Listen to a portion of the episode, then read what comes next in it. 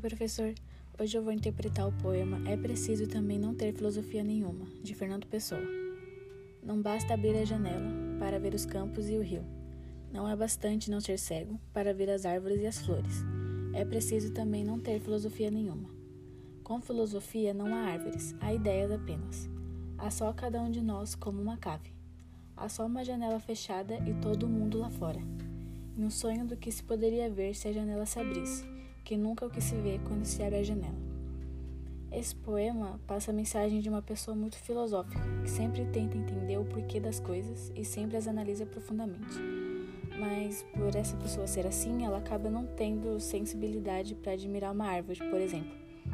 Por estar sempre tão presa em seu próprio mundo, ela olha para as coisas de um jeito banal, não dando tanta atenção nem as apreciando.